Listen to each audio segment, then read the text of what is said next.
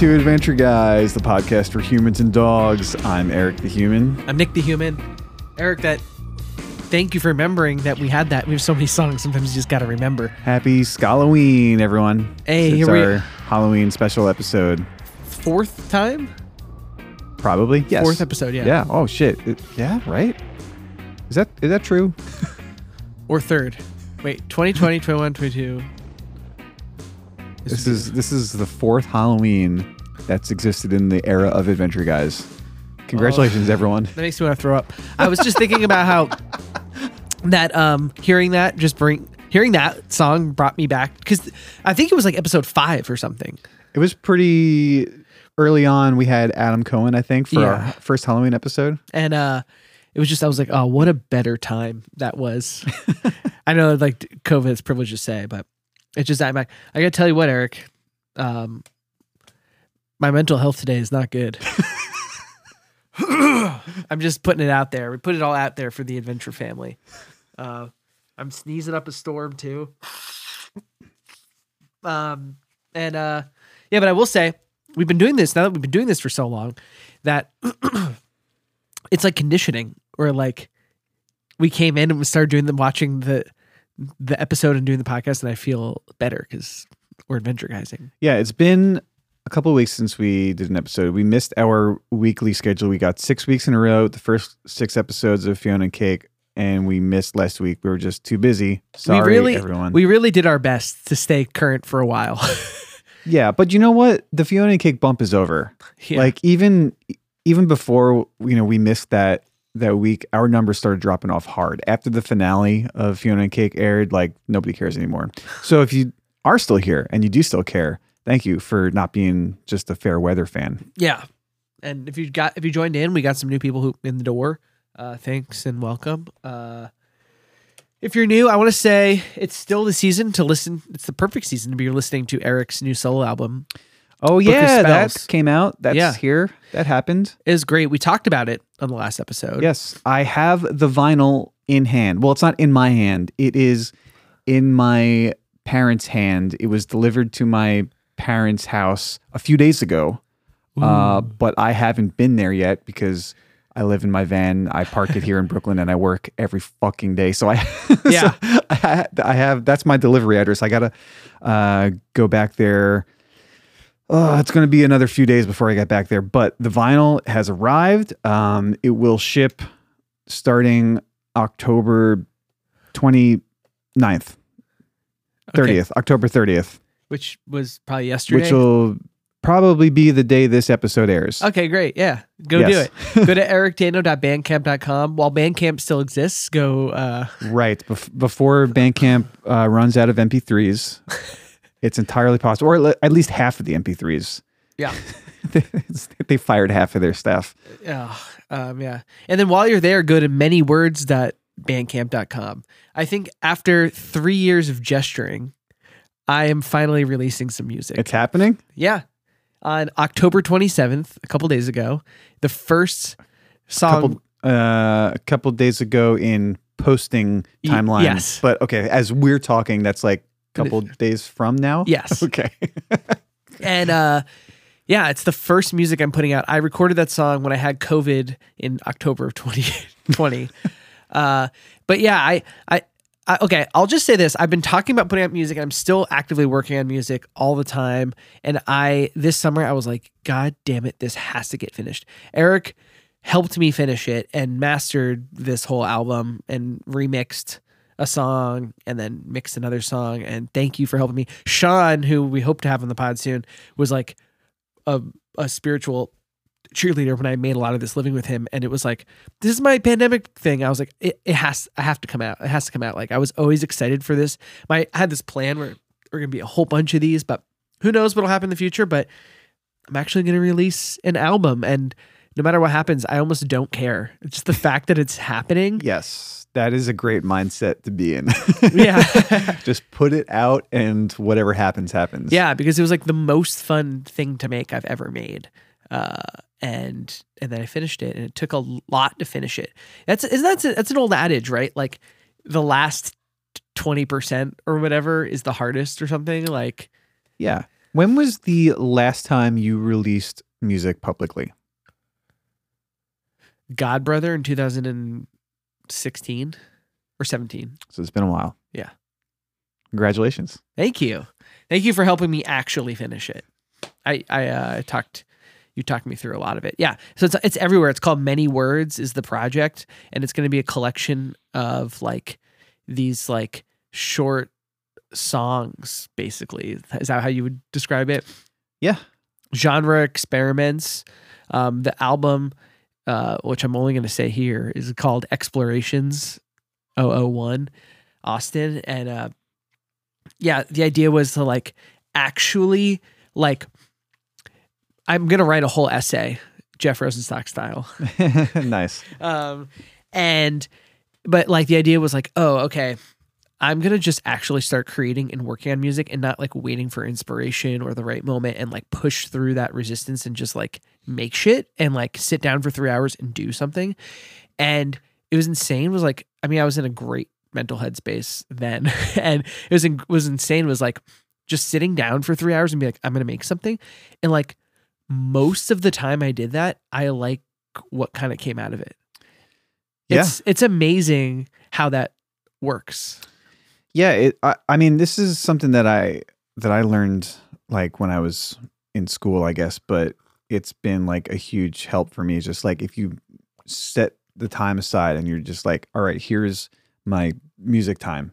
You sit down, you do the work. Like if you just get used to that, like that being a thing that you can do, Yeah. then you don't have to like wait for the inspiration. You don't, you don't have and- to like be procrastinating until like the right time or the right set of circumstances. yeah, it was like such a mystery to me, especially I remember in college trying to do it and afterwards where you, get the inspiration, then you follow it. But then for me, sometimes I wouldn't have the tools or know the right chords for it. And Then I get frustrated, and then I'd try to finish it, and it wasn't as good as I thought it was going to be. And then I'm pissed off, and then I'm all like, ah, I don't have the, the skills, and like you're getting all inside your own head. And uh, I mean, when I I read a bunch of um of books. I highly recommend Jeff Tweedy's How to Write One Song and Steve Martin's uh, stand up book, Born Standing Up. And they both talked about the value of sitting. I mean, Jeff Tweedy, I think I've talked about this on pod like hundreds of episodes ago, probably when I started doing this, but he talks about like the myth of inspiration and artists and like there's I, I think there's a lot of good stuff, but like I think as I start reading about real true creative professionals and everything, like there are those gifted people that just the inspiration hits them and they have to be inspired to write and whatever. But I think that like the secret is that a lot of the people who do it do it a lot. And that's how they got good at it. I what is what does Jake say? The first step to being oh, sucking at something is the first step towards being kind of good at something. Kind of okay at something. Oh, kind of okay at Yeah. something. Um, and then you just keep going. And you know what? Um, I finished this. Oh yeah, Explorations 01. Probably this is what probably I'm gonna call it, Eric. Do you like that title? I love that title. It's there's so many parts to it. Yep. it's got a bunch of parts, and then I it can I can name them all that, and they can change. um, we'll see how it goes. Um, and yeah, anyway, many words. Please check it out, Eric Daino, dude. So I listened to uh, Book of Spells this morning while I was like um, doing some work at a coffee shop, and I realized that um, I had listened to it, but then I like I glazed over because when we listened to it with uh, Carol and Steve when they were here, you still had like um like a few things to add, which was like Jack's uh vibraphone and Ali's oh vocals. yeah. Um and those were like really good moments. And uh dude, the flute on the first track. Who's doing that? Is that food? Yeah. Dude, that is just like makes the whole song for me. The flute and and then is there vibes in that one? Yeah. Yeah. Th- those two things combined with that is just mm, chef's kiss. Tradska flute. Not utilized nearly enough. No, I do. I love flute. God damn, I would love to learn how to play flute. Flute is uh, a really interesting instrument. I, I feel like the um, the embouchure is the hardest part, and there are people that like can move their fingers really quickly and get all the all the all the notes in there, but like they just don't have good embouchure. It's like such a quirky instrument. Yeah. Um, I own two piccolos and I don't have a flute. Like I, I don't. My journey has led me to this very awkward place. That's I, funny. I got to buy like a student flute just so I have it in my arsenal. Yeah. I could maybe trade a piccolo for it. A flute. Oh man, that's awesome. Uh, yeah, I don't know, dude. I still think it's like I listened to today. I was like, I think this is Eric's best, like maybe his best album. I mean, Lavos was like a fucking triumph. Lavos was a bigger concept. Um, but as far as like an album that's just like some songs that I wrote, Yeah, yeah, I th- I I think it's the best thing I've done. I think it's the best like studio work that I've done. Um, I think I really like the sound of it. It's not like it's not like super polished, but it's also like it. I don't know. It, it sounds very tapey. I didn't actually record anything to tape, but I used a lot of tape plugins, and I I got the sound that I wanted. hell yeah. Uh, yeah, that's good, dude. I was happy to see Kraken Thalma the listeners. Oh, I yeah, I only, I noticed that today that uh, and I was like, huh, I hadn't even thought thought about that. that's But good. I, I I haven't promoted this record at all. Like I've just been tweeting here and there. Um, but I have I didn't do a music video. I didn't do any press. Um, I just don't have the fucking time. Yeah. Well, it exists in the world and it's good. It's keeping up your momentum, like, and keeping it going. I, I don't know. I think it's wonderful. I'm gonna, I'm just gonna play it here, so it's going in the background to rack up some streams. okay. Uh, hey, oh, you, what you what you, you should check out right now is t- today, uh, uh, the day we're taping this. Power Up released a new record on Ska Punk International. yeah.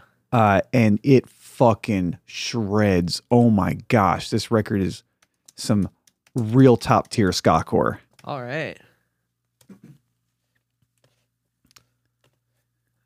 Okay, cool. I've got that bookmarked or open. Yeah, listen, put put put on one of the songs right now. It's just it's the the ground they cover is outrageous. Uh,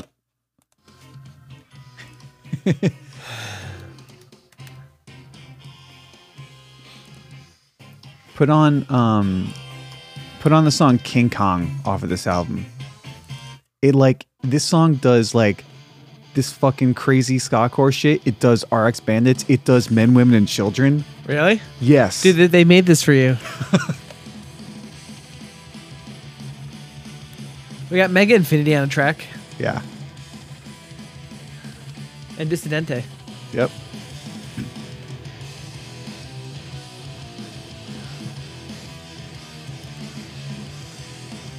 This is almost like uh, resignation or something. Yeah.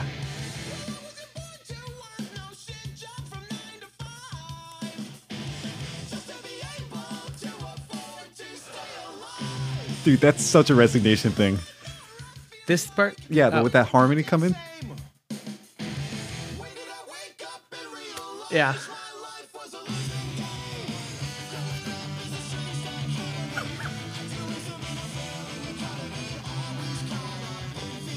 Dude's got a wild voice.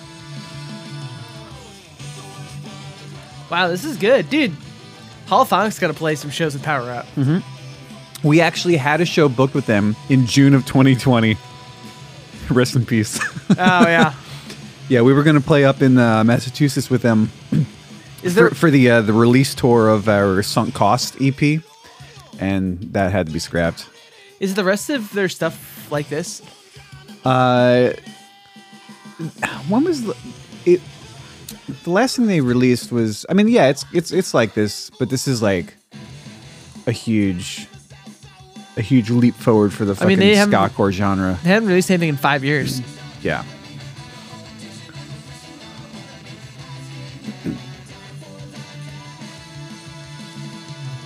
Oh, the bass is ripping it too. Yeah.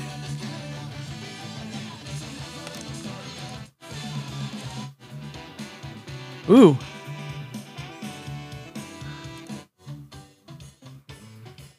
I'm skipping through because Yeah, it goes a bunch of different places. cool. All right. Yeah, if you like Kill Lincoln, if you like any of the bands on Bad Time Records, if you like my band, you should like Power Up. It's spelled P W R U P, all one word. Yeah. Um, here's an, a really cool album I found, not from a friend, but um, Joseph Shabason. Okay, now he made an album, dude. Eric, I'm telling you about this because this is the kind of shit. This is the kind of fuckery you're gonna get into.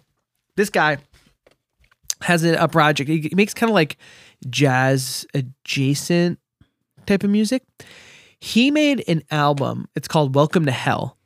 Um, and the first song I I heard from it um, was called um, Jamie Thomas. Now, if you hear Welcome to Hell and the title Jamie Thomas and you think about uh, what I did, my brain lit up because I was like, wait, that's the skateboarder. And I was like, and Welcome to Hell, like, he's in that skate video. So what this dude did, and I was like, okay, so wait, what? And I go to the album on Spotify and it's like um, Ed Templeton, uh, Lisa Steamer, uh, Brian Anderson, all Oh, all the skaters from Welcome to Hell. So then I go to the band camp while it's still alive. And um, what I find is that this guy who's like a jazz adjacent dude put together a band and made a whole album as a sort of like reimagining of a score for the classic skate video, Welcome to Hell Whoa! and he actually got uh, the okay from the head of Toy Machine, Ed Templeton, to like do it. And Ed Templeton did a painting to give him as the art. Oh yeah, that's what that's the right. The Toy Machine guy, Yes. but it's all it's like weird. And then on the Bandcamp, I don't know if there's anywhere else. He literally took the original Welcome to Hell with his new score over it. that's so rad. I was like, because I feel like you and I love these concepts, and I was like, Yes. this guy took a concept and went. Um, you can hear how crazy the music is. It's all instrumental. It's like jazz adjacent. I mean, I love nothing more than anything having to do with skateboarding. Um, really cool project. So, jo- Joseph Shabason, I hope I'm saying his name right. Welcome to Hell. Go to his Bandcamp. Um, yeah, it's cool. I mean, dude, it's the whole. So go listen to that. The whole Bandcamp thing is just a, it's kind of a bummer. Um, Music know- industry is crumbling. you know, I I was listening to a po- another podcast today.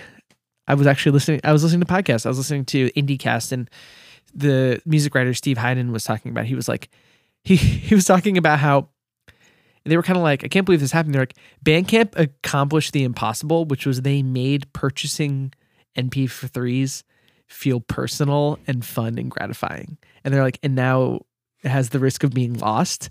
But you know, they were because it's like we're at that point where it's like, who's going to pay for MP3s? But like, because like the the idea of doing it on iTunes was so impersonal. It's like they literally made a record store on the internet, and it was cool, and it- you knew you who you were supporting, and then they had the whole editorial thing, and they wrote about crazy ass music that Yeah. nowhere else would would feature on the internet. It was so cool. I remember going to like Bandcamp Radio, and a lot of people listen to that, and like, and they're reading their things, and it Yeah, would they just had they had such a, like a like a weird discovery process where it's like these people that work on this platform would just like browse through music that was on the platform and they would just like find some wild shit and then write about it. yeah it's really cool um i don't know it's it's it's it, it felt like a re, a great thing to exist. Like it it was like this like little pocket of the industry that needed to exist especially like you know blogs aren't as big of a thing anymore and people are going to less shows and it's like the the the Spotify playlists are saturated with like major label artists and TikTok things and it's like oh here's somewhere like you need places like this on the internet to highlight little just cool sh- cool things happening Yeah. um so I don't know hopefully something else sprouts up in its place or all this backlash makes the Songtradr people change their mind It seems like indie labels are making a bit of a comeback. Oh, yeah. Um, and buying directly from labels stores is is becoming uh, more common than it has been in like the last 15 years. Yeah. Um, I just bought that Power Up record today from from Ska Punk International's website. Yeah, it's cool. I mean, it's something we've all known, but just as the cultural landscape continues to widen, we're going to need more places that tell us like help us sift through the mass landscape. It seems like something's gonna have to happen, and like we can let the algorithm do it. But I th- always think there's gonna be a place for things like this. At least, I mean, maybe for for me, uh, that's how I prefer it. I know other people like different things, but uh, yeah, we'll see. Go support. I mean, dude, we've just spent a lot of time on music talk, and I know that we've been told to not do this. Uh, well, those people are probably gone now. oh, right. Well, let's get to the part they would have liked. This part is dedicated to everyone who's no longer listening. It's Yes. our episode discussion. Episode discussion. Dude, I okay. Uh, so I, I, I, okay. I this is why phones are bad. I went to just pick up my phone to get my notes because I take notes still during this, and that's why I miss the snail every time. Uh, and uh, someone had sent to my group chat a video, and I'm and I'm like, oh whatever, I'm gonna go back to my thing. But all I see is naked, got punched with double fist at the end. Yeah, that was a bit much. And it's like they're discussing some video someone sent, and like, dude, look at this. It's a, it's people fighting in a department store, but one of the guys is.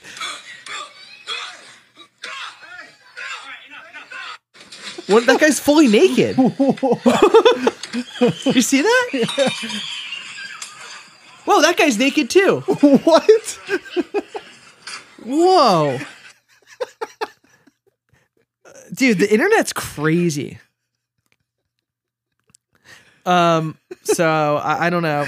Was he making those sounds as he was punching him? Boom, boom, boom. Oh, was he saying boom?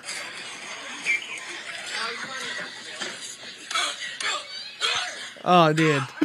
Dude, that's like an actual fucking fight. There's another video. That I sent you that one video. Uh, um, that was original Sharks goes to them. I sent you that one video of the guy who was driving right, and then he like was yelling at his camera like he was doing a rant, and then he crashed his car. what? No. Dude, I must have sent that to you. I'm I'm really off topic here, but um I was like, let's talk about the episode. oh dude, I found look at all these tattoo artists that should have done our tattoos. Um anyway, uh let's talk about this episode. Okay, fine. Uh, Fionna Cake, season one, episode seven, The Star. The star. So Um, all these episode titles are characters that the episodes focus on. So this is um, a pseudonym for Marceline in this vampire world, The Yeah. Star.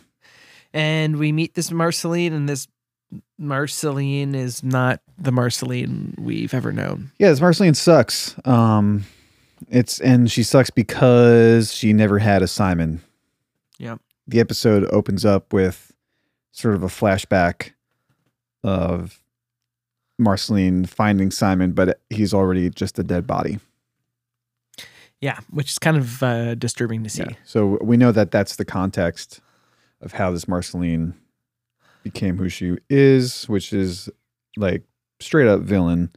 Straight up villain. Yeah. Straight up just like killing anyone. It's really fucked. She's like just a hench person for the Vampire King. And is why is the Vampire King lion dude? That's um that goes back to the Stakes miniseries when they explain Marceline's whole backstory. Hmm. She- Marceline is a half human, half demon. She gets like that's her, like her her demon power is to suck souls. She then gets turned into a vampire. Also, she's just like stacking her abilities. And when she is a vampire, she can combine her demon soul sucking power to like take other vampires' powers. So she has like this skill set that's like ultra powerful. Yeah. This version of Marceline from this this alternate timeline never fought against the vampires. I guess she just accepted. And then like corralled them to be her henchmen. Yeah, Kind of smart. I guess. Except it fucked up the entire world. Yeah. Everything's dead. And like literally at the end, uh PB is like or not I guess she's not even a princess. No, she's just Bonnibel. Yeah. Um, literally says like your food supply is, is going to run dry, which is a big conundrum for vampires. I never really thought about. Right. You ever see the movie Daybreakers? No. Fun movie.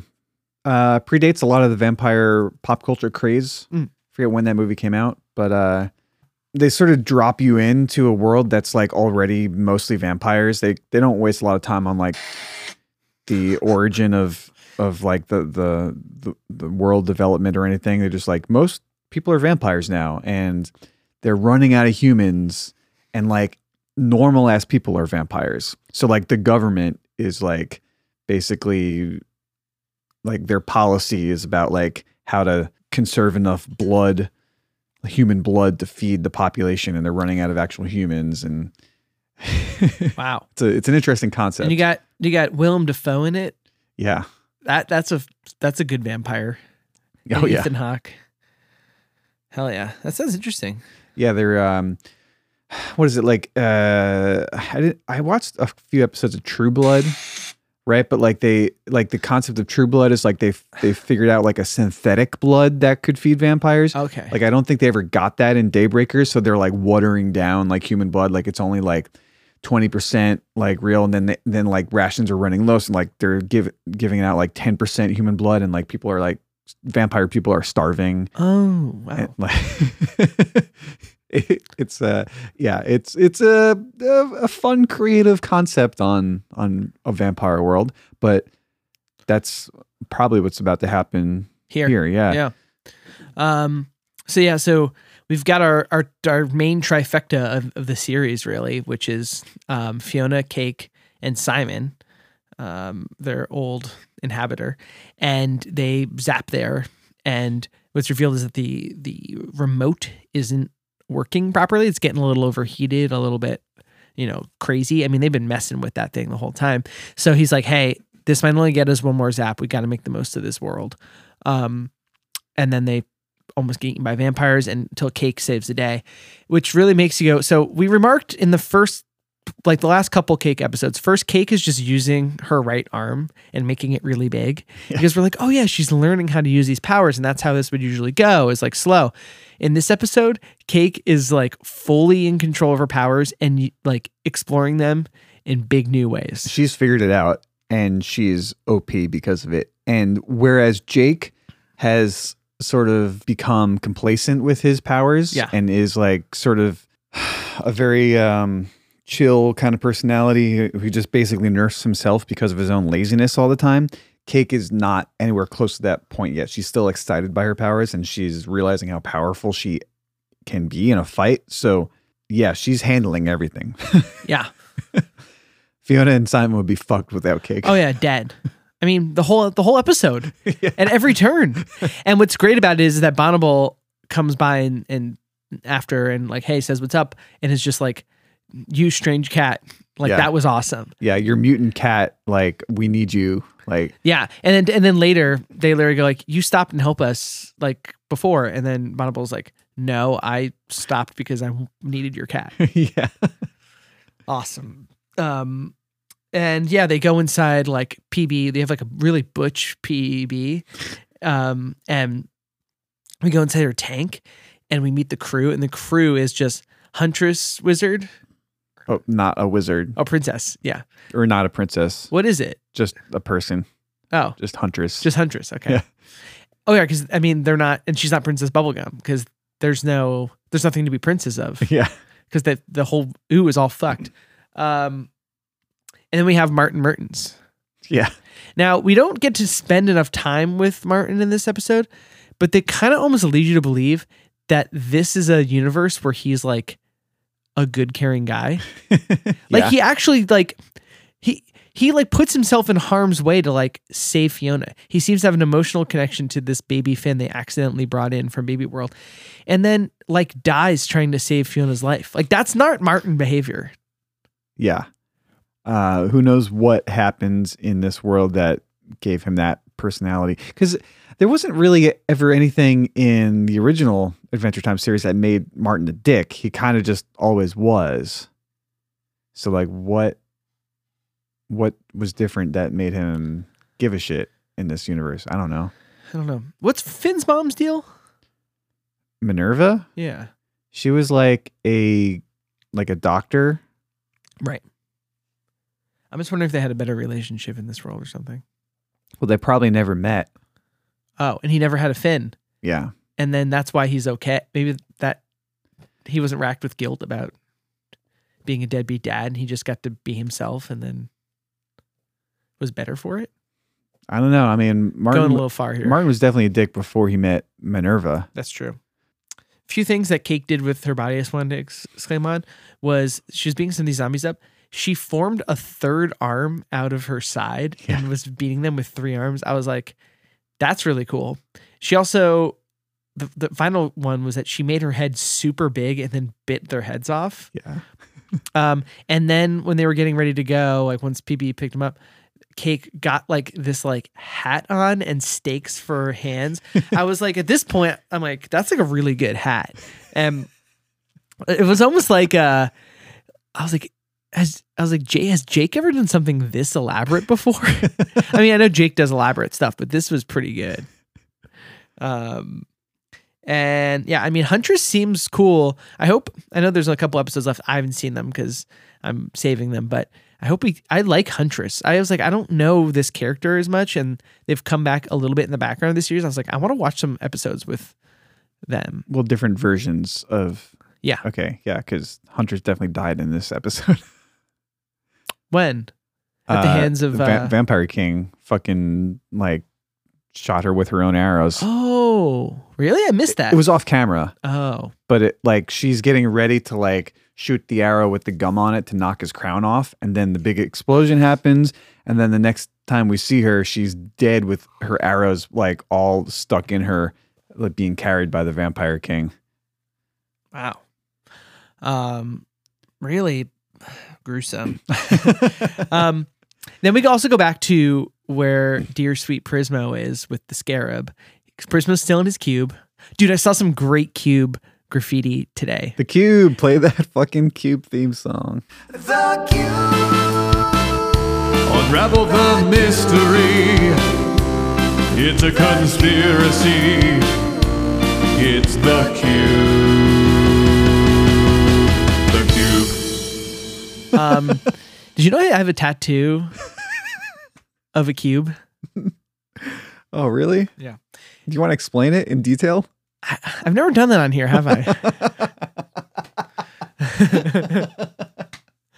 um, and then um, yeah. So Prismo's in this cube, right? And uh, the scarab's like trying to find them, and he's got now he's now he's getting called on his like pager thing, and we start seeing that like there's a lot more crime scenes he can get with, but he's still so he's so into this one because he wants to be Prismo or whatever. Um, and we see like the owl comes up for like profiteering. Is that what it said? Uh, yeah, I didn't catch what the crime was.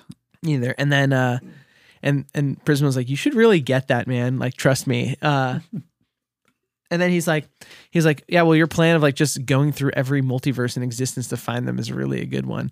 And then he's like, oh, you're right. Like, I should just go to the crown here because they'll have to come back for it. Thanks. And then he gets zapped up by some entity we don't know. I, I imagine we're going to meet whatever council it is that oversees the scarab next. Yeah. What does uh, Prismo call him? Scrabby? Yeah. Oh, man, that's good. If only we had uh, Kumail.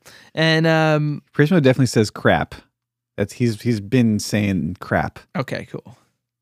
Um, you know, so we get that. That was a fun scene. I like I like seeing that again. And then we go the other storyline in this. I guess the B story would be the uh, um, Marshall Lee and Gary going to Marshall's mom's house. That's going to kind of like mirror what's happening with Fionna and Cake, where they're going to find uh, Marceline and her dad, and then over here we've got Marshall Lee and his mom. Yeah. Um, In the vampire world, it's it's not it's not a perfect analog because we don't actually get Hunson Abed- Abadeer like hit uh Marceline's real dad. Yeah. Who's we just assume I guess is absent, seeing as that the vampire king sort of stepped in as a surrogate dad. Yeah. Um, but yeah, over there's I I mean, look, hey, I think we said this last time. I could just use a whole lot more Marshall Lee and Gary. Yeah, It's they- like- they kiss. They kiss. It's it's kind of the best. I was like, I just want to. Sp- I don't know why. I just kind of want to spend more time in the original world with all those characters. Like if the whole series was in there, like that would have been disappointing. But also, I think I really would have enjoyed it. Yeah, um, and they're there, and we we get lots of really fun analogs because uh, Marshall Lee's mom is having some sort of party blood fundraiser, which is like a fun tongue in cheek thing uh, where they're raising blood, and then we get a lot more uh, appearances um, right off the bat. We get Ricardio. Ricardio's in the series, and he's still a heart. He was a heart guy. I yeah, I wasn't really sure what was going on there, but because everybody else like they turned the animals into humans and like everyone's like kind of a normal human right? Because all the magic is gone in this world. Yeah, but we still got a heart guy running around? I gotta i gotta i gotta pull up. Oh my god. Dude i can't wait till we get to do the episode on ricardio the heart guy. We're never gonna do it. I'm gonna veto that. It'll wind up being the last episode we ever do. i love that you've already forgotten that we did do it. We didn't. oh we didn't? No, oh i thought we did it we did the second Ricardio episode. we never did the first one No, Dude, I, I try to put it on every time we put on HBO Max for the listener. It's an ongoing bit I have with Eric, which is I just want to watch more Ricardio. God, he's so weird. I hate. Oh, there he is. On on our Adventure Time, someone posted Ricardio and just wrote "Ugh, Ricardio." I'll post it to the instant this the chat uh, story. Yeah, I don't understand. Like, what's going on there? Oh, you know what it is? What? Oh, is it a mascot? Yes, Uh, because they're doing a blood, Blood drive, so they have like this woman dressed up as a heart. Okay. uh, yeah. Oh, is that a, there's a Magic Man hat? Yeah. Hey, I'm uh, dude. Can you do a good man? Sean's not here. We need him to do Magic Man. Um, We haven't seen Magic Man in a while. I know I could really use some of him. Yeah. He's he's so he's so curious. um. Okay. So then, yeah. Do you want to talk more about what happens here at the thing? Oh, I like everyone is into Gary's Food Kingdom idea. Yeah. That's cool. Um, and then, um, yeah, it's revealed that Marshall Lee, I guess, to get the lemon carbs over to Gary's bakery, Marshall Lee like made some sort of promise to his mom that like, he was ready to stop being a rock star and was ready to join the family business. Which- yeah, which is like this is sort of like when um Marceline goes back to the Nightosphere to like acquiesce to her dad to be like, all right, fine, I'll join you and do all your shit, none of my shit. Um, and then there, the mirroring goes on because there's a fight going on with the the king, and Simon's getting all mad because he, he wasn't around to like help raise Marcy, and he's seeing the the, ben- the how that harmed her, Yeah. and he he jumps up and tells the uh, vampire king, "You're a bad father," and then Gary jumps up and says to Marshall Lee's mom, "You're a bad mother." Now, Simon, cool, you're in this like weird fucked up world with this guy who's killing. Cool. Gary, I feel like is a little out of line here. you like just met her once, and she was actually really nice and gave him a suit and was like, "Oh yeah, welcome," really welcoming. And like, I was curious. I mean, like, does she know that Marshall's like queer? I don't know what's up or what's going on. Um, but it was like totally all good, and she was really nice. And then she was like, obviously, like saying something like some things that weren't great, but it was like I don't think it warranted that reaction. I know why they did it. Yeah. And I was just like, dude, you're meeting your like like boyfriend's mom for the first time. Like kind of be cool about it. like know your place. If I was Marshall and my I brought I brought someone home to meet my mom and they did that, I'd be like, okay, yeah, she's being a dick, but you don't get to fucking say that. I'd be like, get out of here. That's what I would say. Um but hey, that's just me. I think I think though that um Marshall Lee was making these concessions for Gary. Oh yeah, yeah, yeah. So that was Gary's way of letting Marshall know that he didn't have to change all this shit and and do all this shit for his mom just just for Gary's benefit. Sure, which is great, and that's all fine. I'm just saying, I, I still, I'm still just unsure about. Oh yeah, it was super dramatic. yeah, yeah. but that led to them kissing in the elevator going down. Yeah, right as uh in Vampire World, Marceline and Princess and Bonnibel are falling to their deaths in an embrace. Yeah, It's like so you kind of get the hint that there's been like some sexual tension yeah, for a long time between Vampire World, Marceline, and, and Bonnibel. Uh, and they get to that point where, yeah, PB is like, it doesn't even fucking matter because all the humans are gone. You're going to run out of food and the world's going to end anyway. And it seems like they're both kind of accepting this. yeah. And it's like, all right, well, Might as well just bang. yeah. Why not? yeah. um, So as Gary and Marshall are blowing up their world in the the regular universe, the same thing's kind of happening in Vampire World. They're all just like everyone's just like fuck it. It's all gonna get destroyed anyway. remember when Ricardio did this? Oh my god. Sorry, I have Google images pulled up of Ricardio. He's disgusting. Um, yep. So that's what happens, and um, I want to talk. Uh, Marshall's fit is really cool. He's got his sneakers on with the um, suit. He also has the bites sort of on the side of his neck. Do you see that? There was one little. Maybe it's supposed to be a freckle or something. He's got like a mole on his neck or yeah. something. Yeah. Um, his mom was like dressed really cool, like like the wide leg pantsuit. Like I was like, that's hip. I'm like, She's cool. doing like some really like kind of silly dance moves Yeah. the whole time. Like in conversation, she's like like why like I don't know what she's doing. I know it was kind of hard. I mean, she was. I think she just wants the best for Marshall, and Marshall is just kind of out getting drunk and like playing on the street. Uh, so I could get the concern from a yeah parent. i mean she's got a lot of charisma she's clearly a woman of ambition yeah, and yeah marshall has just kind of been bumming around yeah. so I mean, that, again, like she's not that off base, I guess, but whatever. Um, you know, um, yeah. So then, uh, um, Fionna, Cake, and Simon, like Cake is gonna go get the the the crown.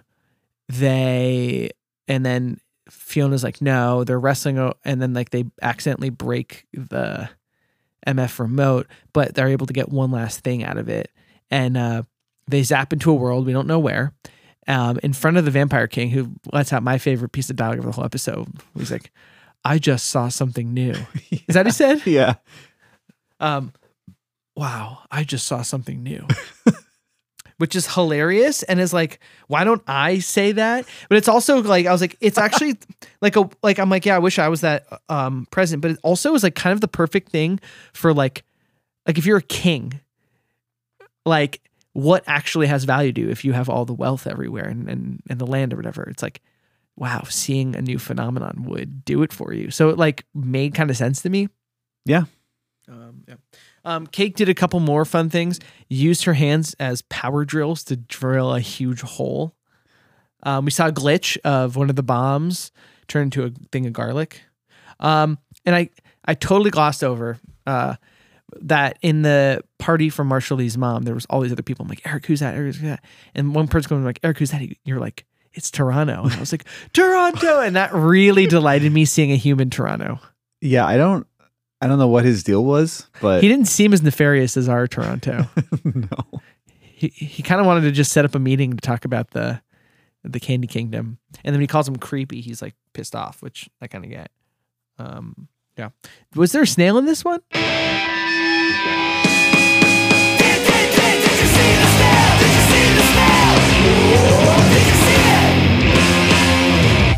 uh no i did not see the snail nick did you see the snail No, I did look actually this time too. There were a couple scenes I was like, this would be a great spot for the snail, and I didn't. i realized i was trained well because like every like opening Yes, shot I'd- yes. I'd like is a snail oh it's probably not here Yeah, like there was one where it was like they were in the tank, and like the first shot in the interior of the tank, I was like, where is it? Where is it? yeah i don't think we're gonna i don't think we're gonna get the snail like we usually do unless it's a character or remnants of a character Yeah. Um, should we do some plugs? Um, if you like this Podcast. Give us five stars on whatever app you're listening to, please. And then follow us over on Instagram, Adventure Guys Podcast, Twitter, Adventure Guys NY, TikTok, Adventure Guys Podcast. Got a lot of new followers, which is really exciting. Um, I wanted to extend that. We've been saying if you have a business, a band, an Etsy shop, um, whatever you have, another podcast, we we're totally down and open to do ads on here if you want to pay us. Our rates are incredibly reasonable and negotiable, um, even for trades for some people, should it make sense. So hit us up at did you see the mail at gmail.com. We now have 3,500 uh, Instagram followers, which is pretty Shit. damn cool. And we're that can be totally a part of this too if you're trying to get your stuff out to some Adventure Time loving ska weirdos. So um, hit us up. Did you see the mail at gmail.com? Okay, miscellaneous mania.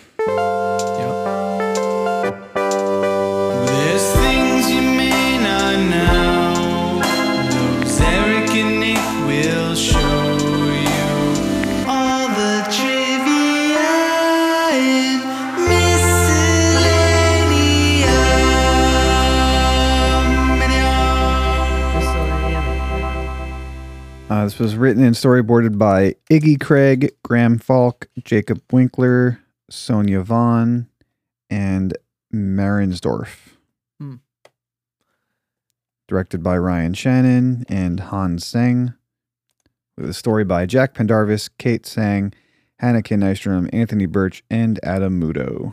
Got a lot of people cranking on this one. 22 minute episodes. A lot more work to be done.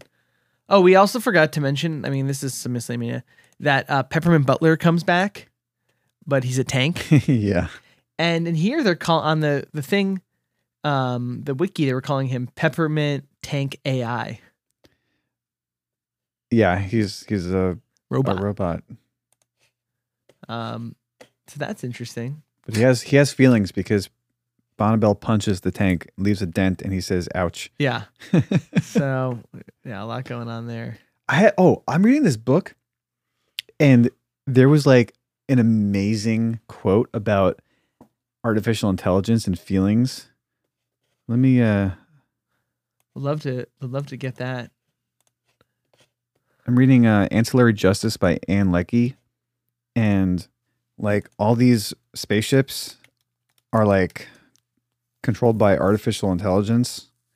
So one of the humans is like, ships have feelings. And then the AI says back, yes, of course. Without feelings, insignificant decisions become excruciating attempts to compare endless arrays of inconsequential things. It's just easier to handle those with emotions. Can you say it again? I, I I heard it. I wanna I wanna wrap my brain around it. Ships have feelings? Yes, of course. Mm-hmm. Without feelings, insignificant decisions become excruciating attempts to compare endless arrays of inconsequential things. It's just easier to handle those with emotions. Wow. That's that's that's funny that they, that, that that's what the, they came up to because you'd think emotions get in the way, and if you could just make the most logical decision, it'd be it'd be easy. But I see the logic in that where Right. Yeah. If you just, if, if you, I want to go this way. A want is an emotion. right. Yeah, exactly. Yeah. Like the alg, if an algorithm was having to like play out every possible scenario and calculation, like it would take fucking forever. Yeah. just giving just giving a machine the ability to feel speeds things up. wow. Insano mode. yeah, that was uh that was like a hold on, I gotta fucking stop and take stock of what, what I just read kind of moment. Yeah. I love that. That was great. Um. Oh, that was uh Adventure Guys Book Club. Oh. You can learn something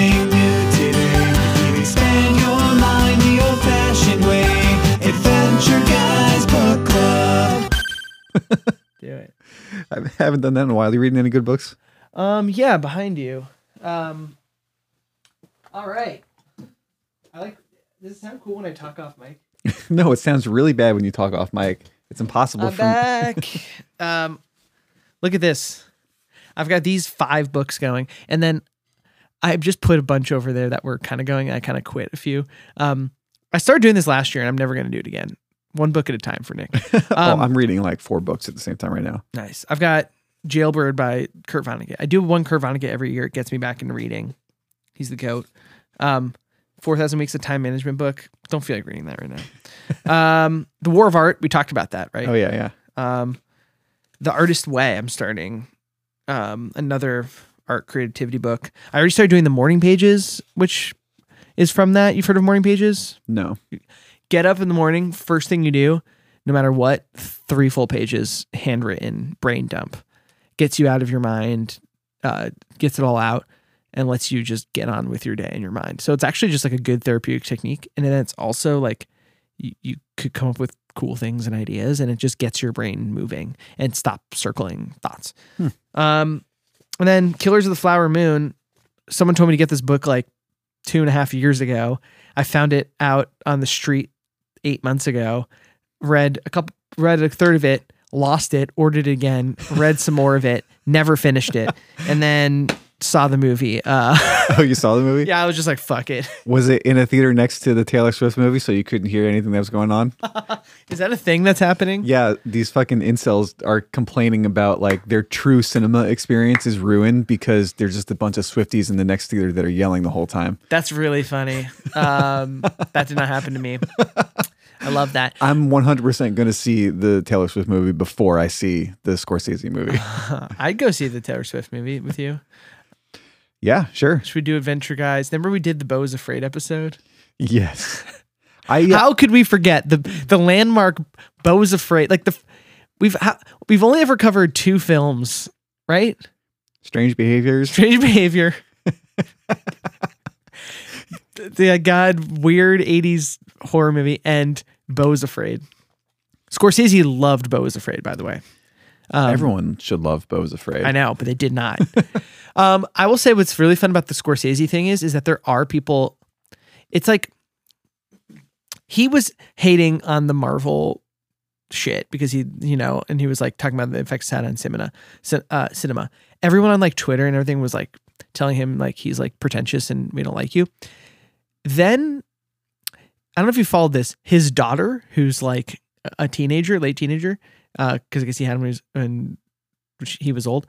She's on TikTok and is like getting him on TikTok, and it's really adorable content. It's really fun to watch, and um, and people, and then people are starting to be like, yeah, this movie's boring, whatever, and it's like circling back now, where people are sort of like, wait, we like Scorsese's like kind of the best living filmmaker, like wait, and he's like really cute, like wait, we love him.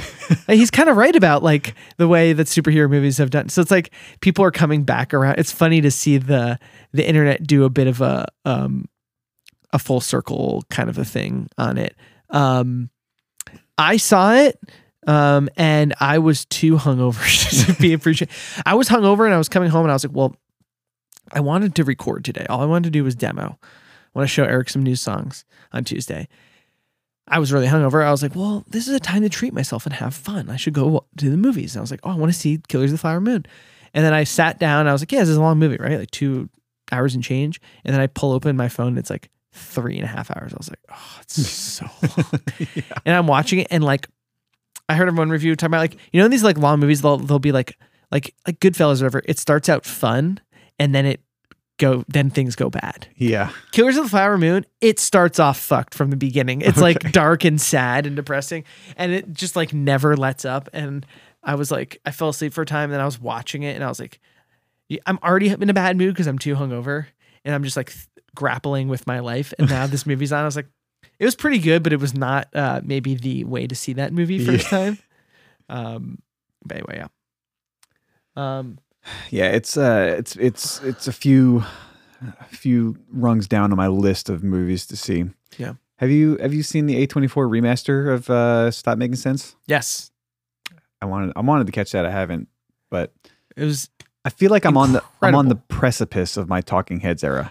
dude if you go see the show it'll do it that's what's gonna do it i'll go see it again i think Mara wanted to go see it um it is i mean it's, it is one of those things because it's like kind of hyped right has it been hyped to you Not really. okay well then you're in a great place to see I it. just I didn't really know anything about Talking Heads for a long time, and then I did monitors for a Talking Heads tribute band, and I was like, "This is fucking great." yeah and they're just I don't know. It's just one of those things where it's it's so genuinely weird and idiosyncratic, but undeniably good at the same time. Dude, you would love that. I saw it and I was like in a weird mood that day. Um it'd be fun to go see it again. Uh it's it's amazing. I won't say anything else, but I think you'll like it. Yeah, I kind of dig the uh the concert film comeback. Yeah. Beyonce's got one coming out too, I think. Yeah. I wonder if they timed up the stop making sense one with knowing when the Taylor Swift one was going to come, but I guess probably not. Um, I saw it in I saw it in IMAX where they had like a Mm. because on, Tu- on Tuesdays they do five dollar IMAX movies Oh shit, where? at AMC. So I went to Kips Bay with a uh, few buddies and we saw it. Oh, over there. Okay, yeah. It was like a nine o'clock, a nine thirty movie on a Tuesday, which was like kind of late, uh, but it was awesome. Um, yeah, and then do we want to do any more miscellaneous mania? we didn't do any miscellaneous mania yet. We kind of did. Yeah, I don't know. I think that's pretty good. Um, Oh, there is a ham Hambo uh, car pennant on uh, Marshall Lee's car van. oh yeah, I remember seeing that. that's fun. Oh, that's okay. So, in episode two, Simon Petrikov, uh, when Simon calls Marceline, they were uh, they were talking about like how she would have been fine without him, and that's for sure proven wrong in this episode. That like Marceline needed Simon to shepherd her through the apocalypse in order to not become a fucking vampire villain. Yeah. um, I don't feel like doing this anymore. do you want to do uh, the rabbit hole? Be- what? You're like, stop doing an Adventure Time thing to go do the stupid YouTube thing.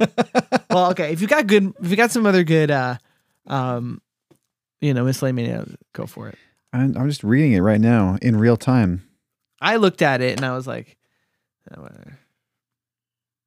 oh, cool. Wilco was on Jimmy Kimmel. I'm now I'm just on YouTube. Also, the, uh, Nirvana. They had uh, Dave Grohl, Kirk Novoselic, and uh, Steve Albini on uh, the Conan podcast. I saw a fun clip of that. That was good. Conan just I like Conan. I'm gonna, say con- something controversial. I like Conan O'Brien. Okay. Sorry, I'm taking you off track. Does Steve Albini have anything interesting to say? He's got he's got some uh he's always got fun takes. Like it's gonna be, you know what I mean? Like you know, you can get some some good. uh You're gonna get some good something to chew on. there was his his weird merch cut pretentiousness thing when that whole saga was going on. Yeah, I don't even remember what he said. I'd never just been like this. He was like, "Oh, you guys know you can negotiate Oh, yeah, this." yeah, yeah. Like Yeah, And, and- Jeff is like, "Not everyone is fucking like Nirvana's like recording engineer dog." he, he did say he was like, we did negotiate it, right? yeah. Um, but did you see that? I, I'm pretty sure I sent it to you when Steve Albini was like, "There's nothing less punk than Steely Dan." Fuck those guys. yeah, that's pretty great. Um, yeah, he taught. He had a really good, really, really cool quote actually in the clip that they posted, the first teaser clip, where Conan is like talking about the punk rock guilt that Nirvana must have felt because they got so big, and Steve Albini goes on this whole thing where he's like, I don't think that really exists for actual punk rockers. He was like, he's like, the thing is, is like, I think Nirvana's fans just wanted them to be big. And Dave Grohl was like, I was like sleeping on Kurt's couch. Like, I would have loved to have my own apartment. Like, they're like, it just happened over a course of 18 months. So it was really hard. And Steve Albini was saying how no one care. Like, if you have a really good punk band, no one really cares if, like, if you get, like, we want you to be big, cool. He's like, the problem is, is everyone who then swoops in and just tries to sound like Nirvana in order to cash in and get famous. He's like, that shit is lame. And and I was like, oh, that's kind of actually a cool. It's not that like that's a cool way of saying it. It's like if you're just because like Nirvana didn't like they weren't like it that that shit exploded. They didn't necessarily make that album with never mind with like we're gonna be the biggest band. Like Conan said on there, someone at Geffen told him that they were selling so many CDs. Like they only did fifty CD thousand CDs the first week and had a projection of like two hundred fifty thousand lifetime for that album. uh, Geffen, and they said that in a couple of weeks, like Geffen had to stop producing other CDs and just produce Nevermind to keep up with the demand. Is cr- isn't that crazy? Goddamn. CDs. Yeah. Um. How much did the CD cost back then? Okay, it's ninety four, right? Nevermind? 91. Nevermind. Yeah. Oh yeah, ninety one. Um. Yeah, I forgot. Um. Nineteen ninety one CV price. CD. Fifteen twenty dollars in the nineties. Well, by the late 90s. yeah. I don't know, dude. I remember paying like, you know, $18 for CDs at Tower Records in like 1999, 2000 when I was a kid and didn't know any better. Yeah. What other was was um was that the main was was CDs the main thing in ninety one, or was it still cassettes? Cassettes were definitely happening. Yeah. I wonder if it says on the. Oh man, this never mind. I opened the Nevermind Wikipedia. It's just going to be a disaster. I th- I uh I seem to have this in my mind as 1988, the year I was born, was the first year that CDs outsold vinyl. Mm. I don't know if that's true. That's some good miscellanea mania. the compact disc. Hmm. 1988. That was the year the CD-ROM was created. That's interesting. All right, we're not going to get to the bottom of this right now, but that's cool. um, I'm not going to go down the rabbit hole. I'll just save everyone the uh, fucking time that we just did. Um, but I, I was in, I was interested in it because it's just the star. You know, you could get some weird shit that way. It's uh it, it's a tarot card reference. Oh, really? Yeah, Well, which goes back to all the stakes episodes. It's also a song sung by Mariah Carey five years ago, and some new um, animated movie from 2017. Not new. Um, yeah. Okay. Cool. Um, anything else you want to say, Eric, before we log off? Um I don't know. We said enough. We said a lot today. Um, is there any mail? Did we get any mail? No. Nope. Just lots of notifications that ain't nobody got time for. Okay. Um, have a good week, everyone. Listen to Book of Spells and Many Words, and uh, we'll talk to you later. Peace out, y'all.